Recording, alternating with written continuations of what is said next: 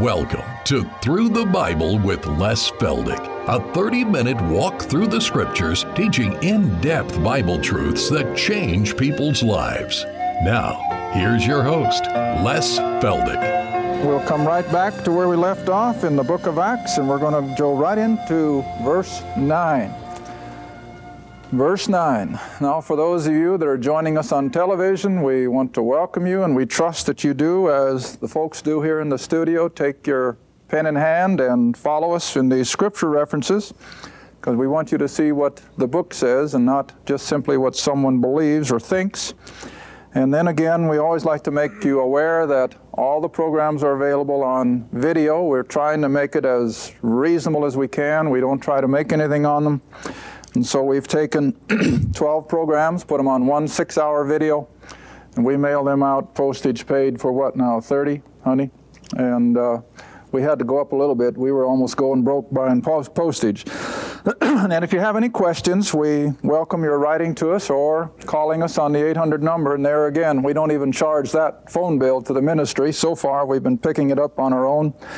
But uh, the day may come, we'll have to change that policy because my R800 list is pages long. So, uh, but we appreciate your calling.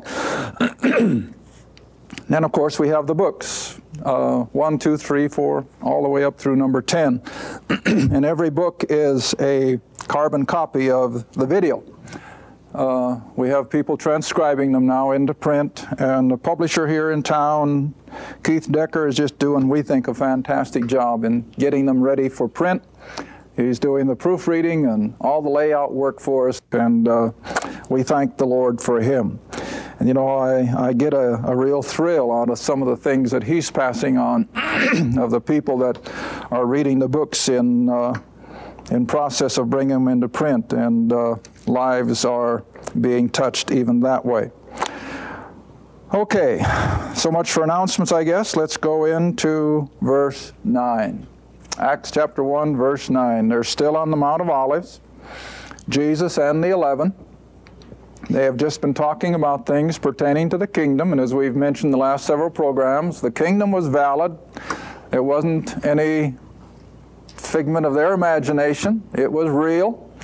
And the only thing he said that wasn't for them to know was the timing.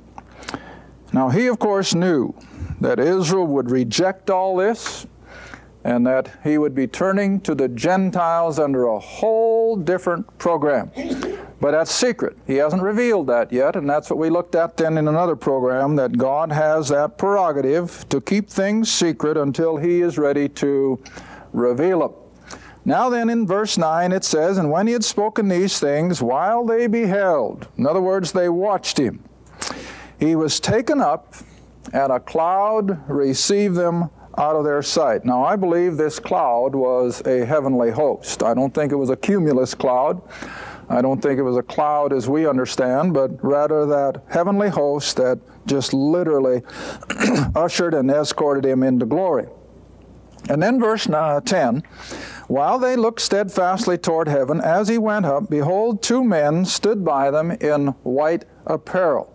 Now, I always like to point out that throughout Israel's history, when the supernatural, such as angelic appearances, took place, were they all shook up? No. Now, here again, here these 11 men are standing on the Mount of Olives. Suddenly, Jesus is just going on up into the atmosphere without benefit of rocket power or airplanes or jets. And then there's suddenly two angels. Now, what if that would happen today? Oh, boy. I mean, there, there'd be pandemonium, wouldn't it? But it doesn't even shake them up. It's commonplace. And so now these two angels stood by them, verse 11, and these two angels said, You men of Galilee, why stand ye gazing up into heaven? Why are you so amazed?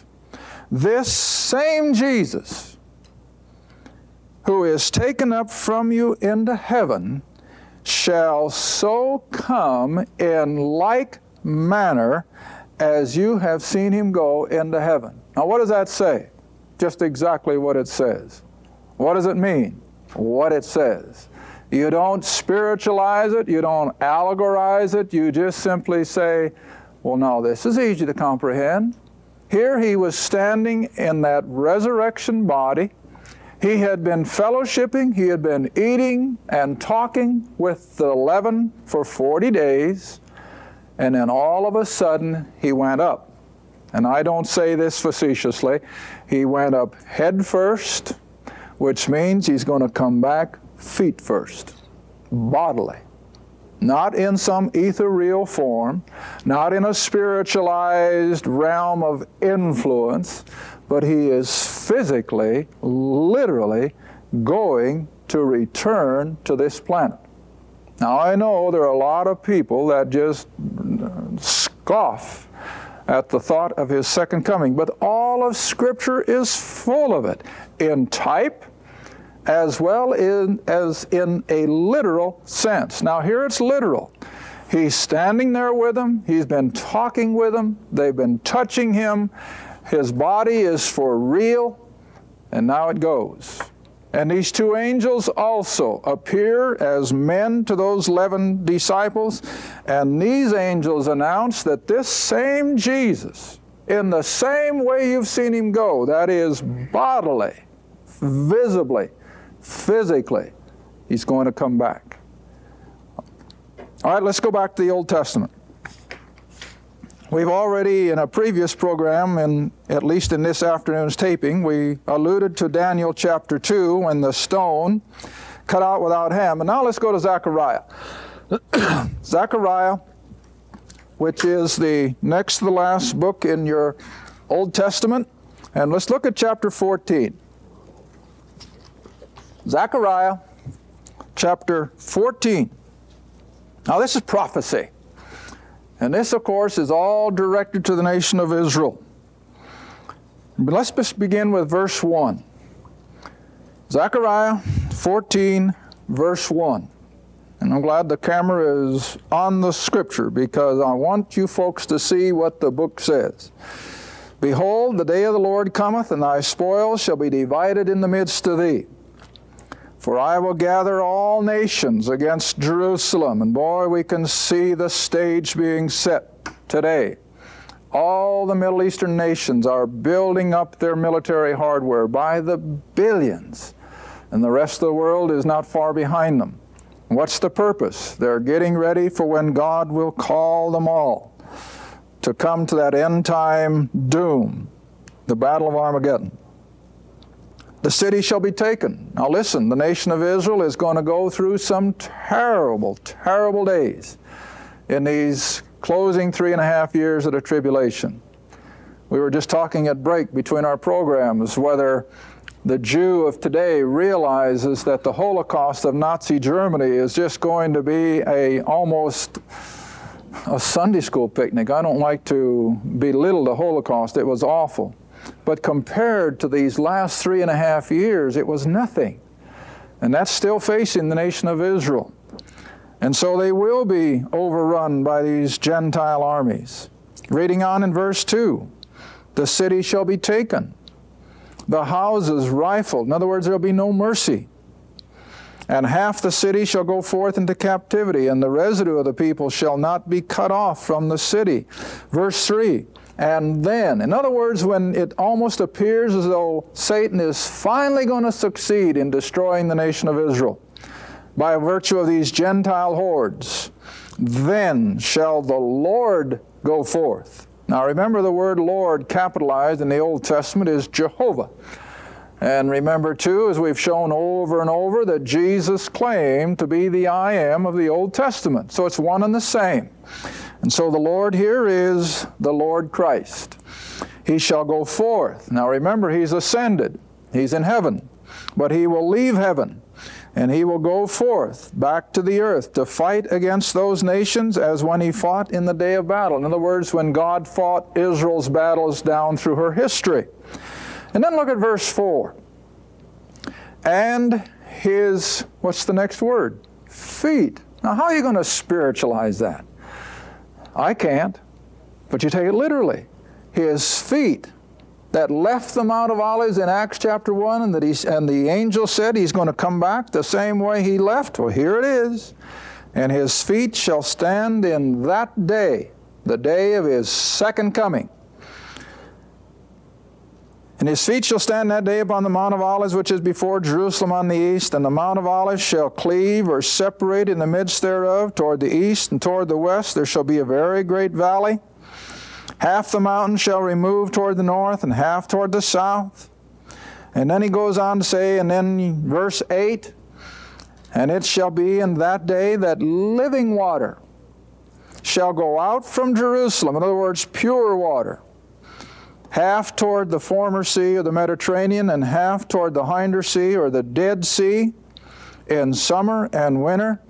Now, you know, it's interesting. The Middle Eastern governments, Israel and I think Jordan and someone else, they're, they're concocting, the engineers drawing up plans to build a canal between the Mediterranean and the Dead Sea. It's going to cost billions and billions of dollars to accomplish it, but they're sure they can make it work. But see, God's going to do it in a moment of time.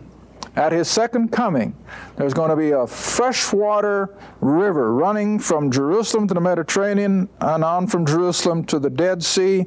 And then I have to think it'll run on down either all the way to the Gulf of Aqaba, the Persian Gulf, or down to the Red Sea down around Eilat. But whatever, it's going to happen. And then this verse we saw a couple weeks ago, and the Lord shall be king over all the earth. All right, now I'd like to have you flip back a few pages to Ezekiel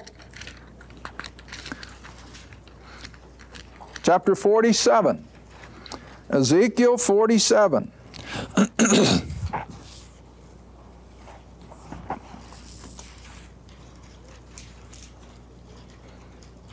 and here in Ezekiel 47, the prophet is getting a vision now of this waterway it's going to run out from the throne room in Jerusalem all the way again to the Dead Sea. And oh, for sake of time, let's come down to verse 8 of Ezekiel 47. Then said he unto me, These waters issue out, that is, from Jerusalem, issue out toward the east country, and go down into the desert, and go down into the sea, the Dead Sea, which being brought forth into the sea, the waters shall be healed. And that's why I know it's the Dead Sea, because of the healing of those putrid waters, so filled with salt and minerals that you can't possibly drink it. All right, verse 9 nothing can live in it. I think you all know that. And it says, It shall come to pass that everything that liveth, which moveth, whithersoever the rivers shall come, shall live. And there shall be a very great multitude of fish, that is in the Dead Sea.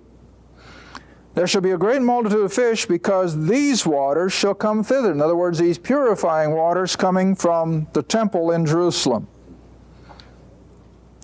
And they shall be healed, and everything shall live whither the river cometh. Now, verse 10 And it shall come to pass that the fishers, or the fishermen, shall stand upon it, that is the Dead Sea, its shores, all the way from Engedi even unto En-Eglaim, for they shall be a place to spread forth their nets. Their fish shall be according to their kinds, as the fish of the great sea, the Mediterranean, a great many. Now, can you see that happening to the Dead Sea through man's technology? No way. But it's going to happen when God sets up the kingdom at his second coming. And so he comes to the nation of Israel, he sets up his kingdom, and that's one of the effects of it is that fresh water shall go out from Jerusalem and purify the Dead Sea. All right, now then the second coming. The Old Testament alludes to it allegorically or by symbol. I was going to say symbolically, but by symbol in especially the life of Moses and in the life of Joseph. And we pick that up the most clearly, I think, in Acts chapter 7. Let's go back there a minute. We'll be looking at it several weeks down the road again, but uh, most people will have forgotten all this by then. I don't expect people to retain a lot of this on the first time through. But in Acts chapter 7, come all the way down, if you will, to verse 11. Remember here in Acts chapter 7, Stephen is rehearsing all of Israel's history, coming up from Abraham and down all the way to the slavery in Egypt. And now he's talking about the famine during which Joseph has accumulated the grain in Egypt, and Jacob and the rest of the sons and their families are in a starvation mode in Canaan. Verse 11 of Acts 7. Now there came a dearth over all the land of Egypt and Canaan, and great affliction, and our fathers found no sustenance. But when Jacob heard that there was corn in Egypt, he sent out our fathers first, that is, the brethren. Verse 13, and at the, what's the next word? The second time. Now, why does the scripture bring in the second time? Well, you see, the first time the brethren went down to see Joseph, he knew who they were, but they didn't know who he was. And you see, that's exactly what happened at Christ's er, first advent. He came into his own. He knew who they were, but did they know who he was? No. But now, when he comes the second time, just like when the brethren went down to Egypt the second time, what did Joseph do? He revealed himself to them. And oh, there was weeping for joy because now they had been reunited. Joseph had become their Savior. He had the grain that saved them from starvation. All right, now I said Moses was the other one, and I'm not going to take a lot of time on this, but do you remember that when Moses went out the first time and uh, an Egyptian was misusing a Jew, and what did Moses do? Struck him, killed him. I don't think he killed him intentionally, but he ended up, and what did he have to do? He had to flee. Now, again in Acts chapter 7, I hope you're still there. Stephen is going to rehearse this as well because Stephen is driving home the very point that he came to you the first time in his earthly ministry, you rejected him. But now he's ready to come the second time if you'll just believe that he is who he says he is. Now, Stephen doesn't see 2,000 years interlude either. Stephen is in the same position as that what we've got on the board that all these Jews expected that now that Christ had died, which he had to do, he'd been raised from the dead, he had ascended, but now everything was set for him to come back if Israel will just believe. You see that? All right, so now here's the allegory, if I can call it that, or the typology, with regard to Moses. Here in Acts chapter 7, come down to verse 23. And when he was a full 40 years old, in other words, he's been in the house of Pharaoh now since his infancy. But now, when he was 40 years old, it came into his, Moses' heart, to visit his brethren, the children of Israel. And seeing one of them suffer wrong, he defended him and avenged him that was oppressed and smote the Egyptian. Now look at verse 25. For he, Moses, what's the next word? Moses supposed, he thought, he really felt, he supposed, lost my place. 25. 25. For he supposed his brethren, these fellow Jews in slavery, would have, what's the next word? Understood how that God by His hand would deliver them. That's His first appearance. Now, the only thing I can put on this is you want to remember at this point in time what was Moses' position in Egypt? Well, he was the second greatest man. He was just under the Pharaoh. And he had the power and the clout, he thought, to lead the children of Israel out of bondage into freedom and back to a relationship with their God. Moses at this point becomes, you might say, a man of faith. He supposed, but what did he not take into, what shall I say, consideration? that Israel wouldn't buy it. Israel wouldn't buy it. Now read on. He supposed his brethren would have understood how that God by his hand would deliver him, but they understood not. And the next day he showed himself unto them as they strove, and would have set them at one again, saying, Sirs, your brethren, why do you wrong one another? But he who did his neighbor wrong threw him away, saying, Who made thee a ruler and a judge over us? Now, are you getting the parallel? Jesus came unto his own. They could have accepted him. They should have accepted him. What was their answer? Who made you a ruler and a judge over us? Away with him. Crucify him. All right, now Stephen is bringing this all into focus, see? He came the first time, you rejected him. Now read on. Verse 29. Then Moses at this saying fled and was a stranger in the land of Midian where he begat two sons. And now another 40 years, verse 30, are expired, and he comes to the burning bush out there in Sinai. And then you come down to verse 35.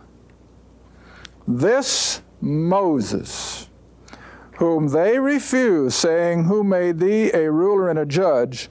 The same, put in Moses, the same Moses did God send to be a, what's the next word?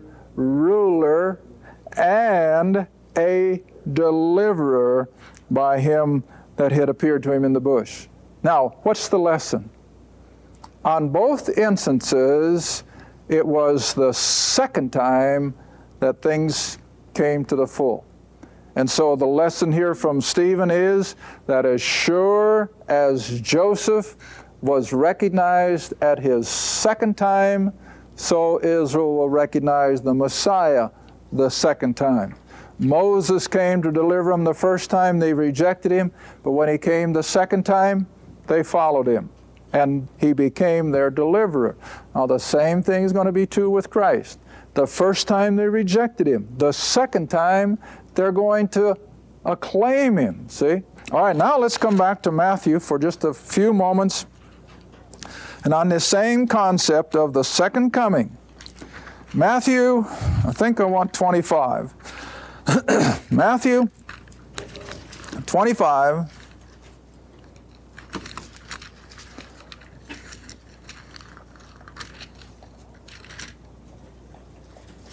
Now let's go back to 24 first, and then we'll go to 25. Matthew 24 and drop down to verse 27. Matthew 24, verse 27. Now, this again is Jesus speaking in his earthly ministry. And remember when we've taught Matthew before that this chapter is all tribulation. All the events he's referring to are in that final seven years of prophecy. And then he comes down to verse 27 and he says, For as the lightning cometh out of the east. Remember, I pointed out that weather in Israel, the same as here in the Midwest, moves from west to east or from northwest to the southeast. Well, so it does in Israel. And so he's using that analogy of the weather pattern. That if you see lightning in the east, you know that storm isn't coming. It's what? It's going, it's past. And so he says, under that same set of circumstances, that when you see the horrors of the tribulation are in the past, verse 28, wherever the carcass is, there will the eagles be gathered together. And then verse 29, immediately after the tribulation, of those days, and these are all part and parcel of Old Testament prophecies. The sun darkened, the moon shall not give her light, the stars shall fall from heaven, the powers of the heavens shall be shaken. Hey, you know, we're getting ready for all this. Oh, Jupiter was just a little preview. The minute I heard him forecasting, I thought, oh, yeah, because you see, the scripture tells us that there's going to be events in outer space that will indicate that the end is near. And the more you see of these phenomena, the more you rest assured we don't have a lot of time left. Someone was sharing me the other night. I, I wish he'd have brought me the article so I could read it and not make any mistake. But it was something to the effect, now this is just in general terms, but something to the effect that for the last, I think, 100 years, there had only been earthquakes over a six point on the Richter scale, only about four every 25 years, something like that. Precious, precious few. But in the last four or five years, we're having six point earthquakes at the rate of almost four every six months. Now, I say those are general terms. I don't want to be quoted verbatim. But nevertheless, we have that tremendous increase now in highly measured earthquake activity. All right, now then he goes on to say, verse 30, and then, after these events of the closing days of the tribulation, and then shall appear the sign of the Son of Man in heaven, and then shall the tribes of the earth mourn, and they shall, what's the next word? See with her eyes. They're going to see the Son of Man coming in the clouds of heaven. And again, I think it's the angelic host that will accompany him. They shall see him coming in the clouds of heaven with power and great glory. What is that? The second coming, when he's going to stand once again on the Mount of Olives. And, uh, well, let's see. We got time for yet another one? Uh, John 14. John 14. Oh, I'm going to shake a few people up on this one. I shouldn't do this with only a minute left, should I? John 14. 30 seconds? Oh, goodness. John 14, everybody's got the idea that this too is the rapture. No, it isn't. It's the second coming. It's the second coming. Because you see, John knows nothing of the church age. John knows nothing of the rapture of the church. How could he write about it? But oh, what's the Lord saying, and to whom is he saying it? To the disciples. And what does he tell them? Let not your heart be troubled. Believe in God. Believe also in me. I go and prepare a place for you, and I will what? Come again. We want to invite you to visit lesfeldick.com, where you'll find all our programs available on audio, video, and in book form. You'll also find many of our on location teaching seminars held across the country, as well as the popular questions and answers book and many other study materials. Just go to lesfeldick.com. Thank you for watching Through the Bible with Les Feldick. Through the Bible is a partner supported ministry. If this program has been a help to your study of the Scriptures and you'd like to see others enjoy the teaching, your support would be greatly appreciated.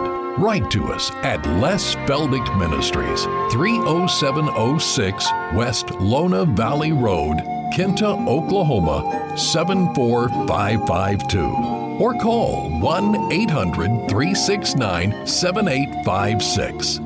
Be sure to tune in next time to Through the Bible with Les Feldick.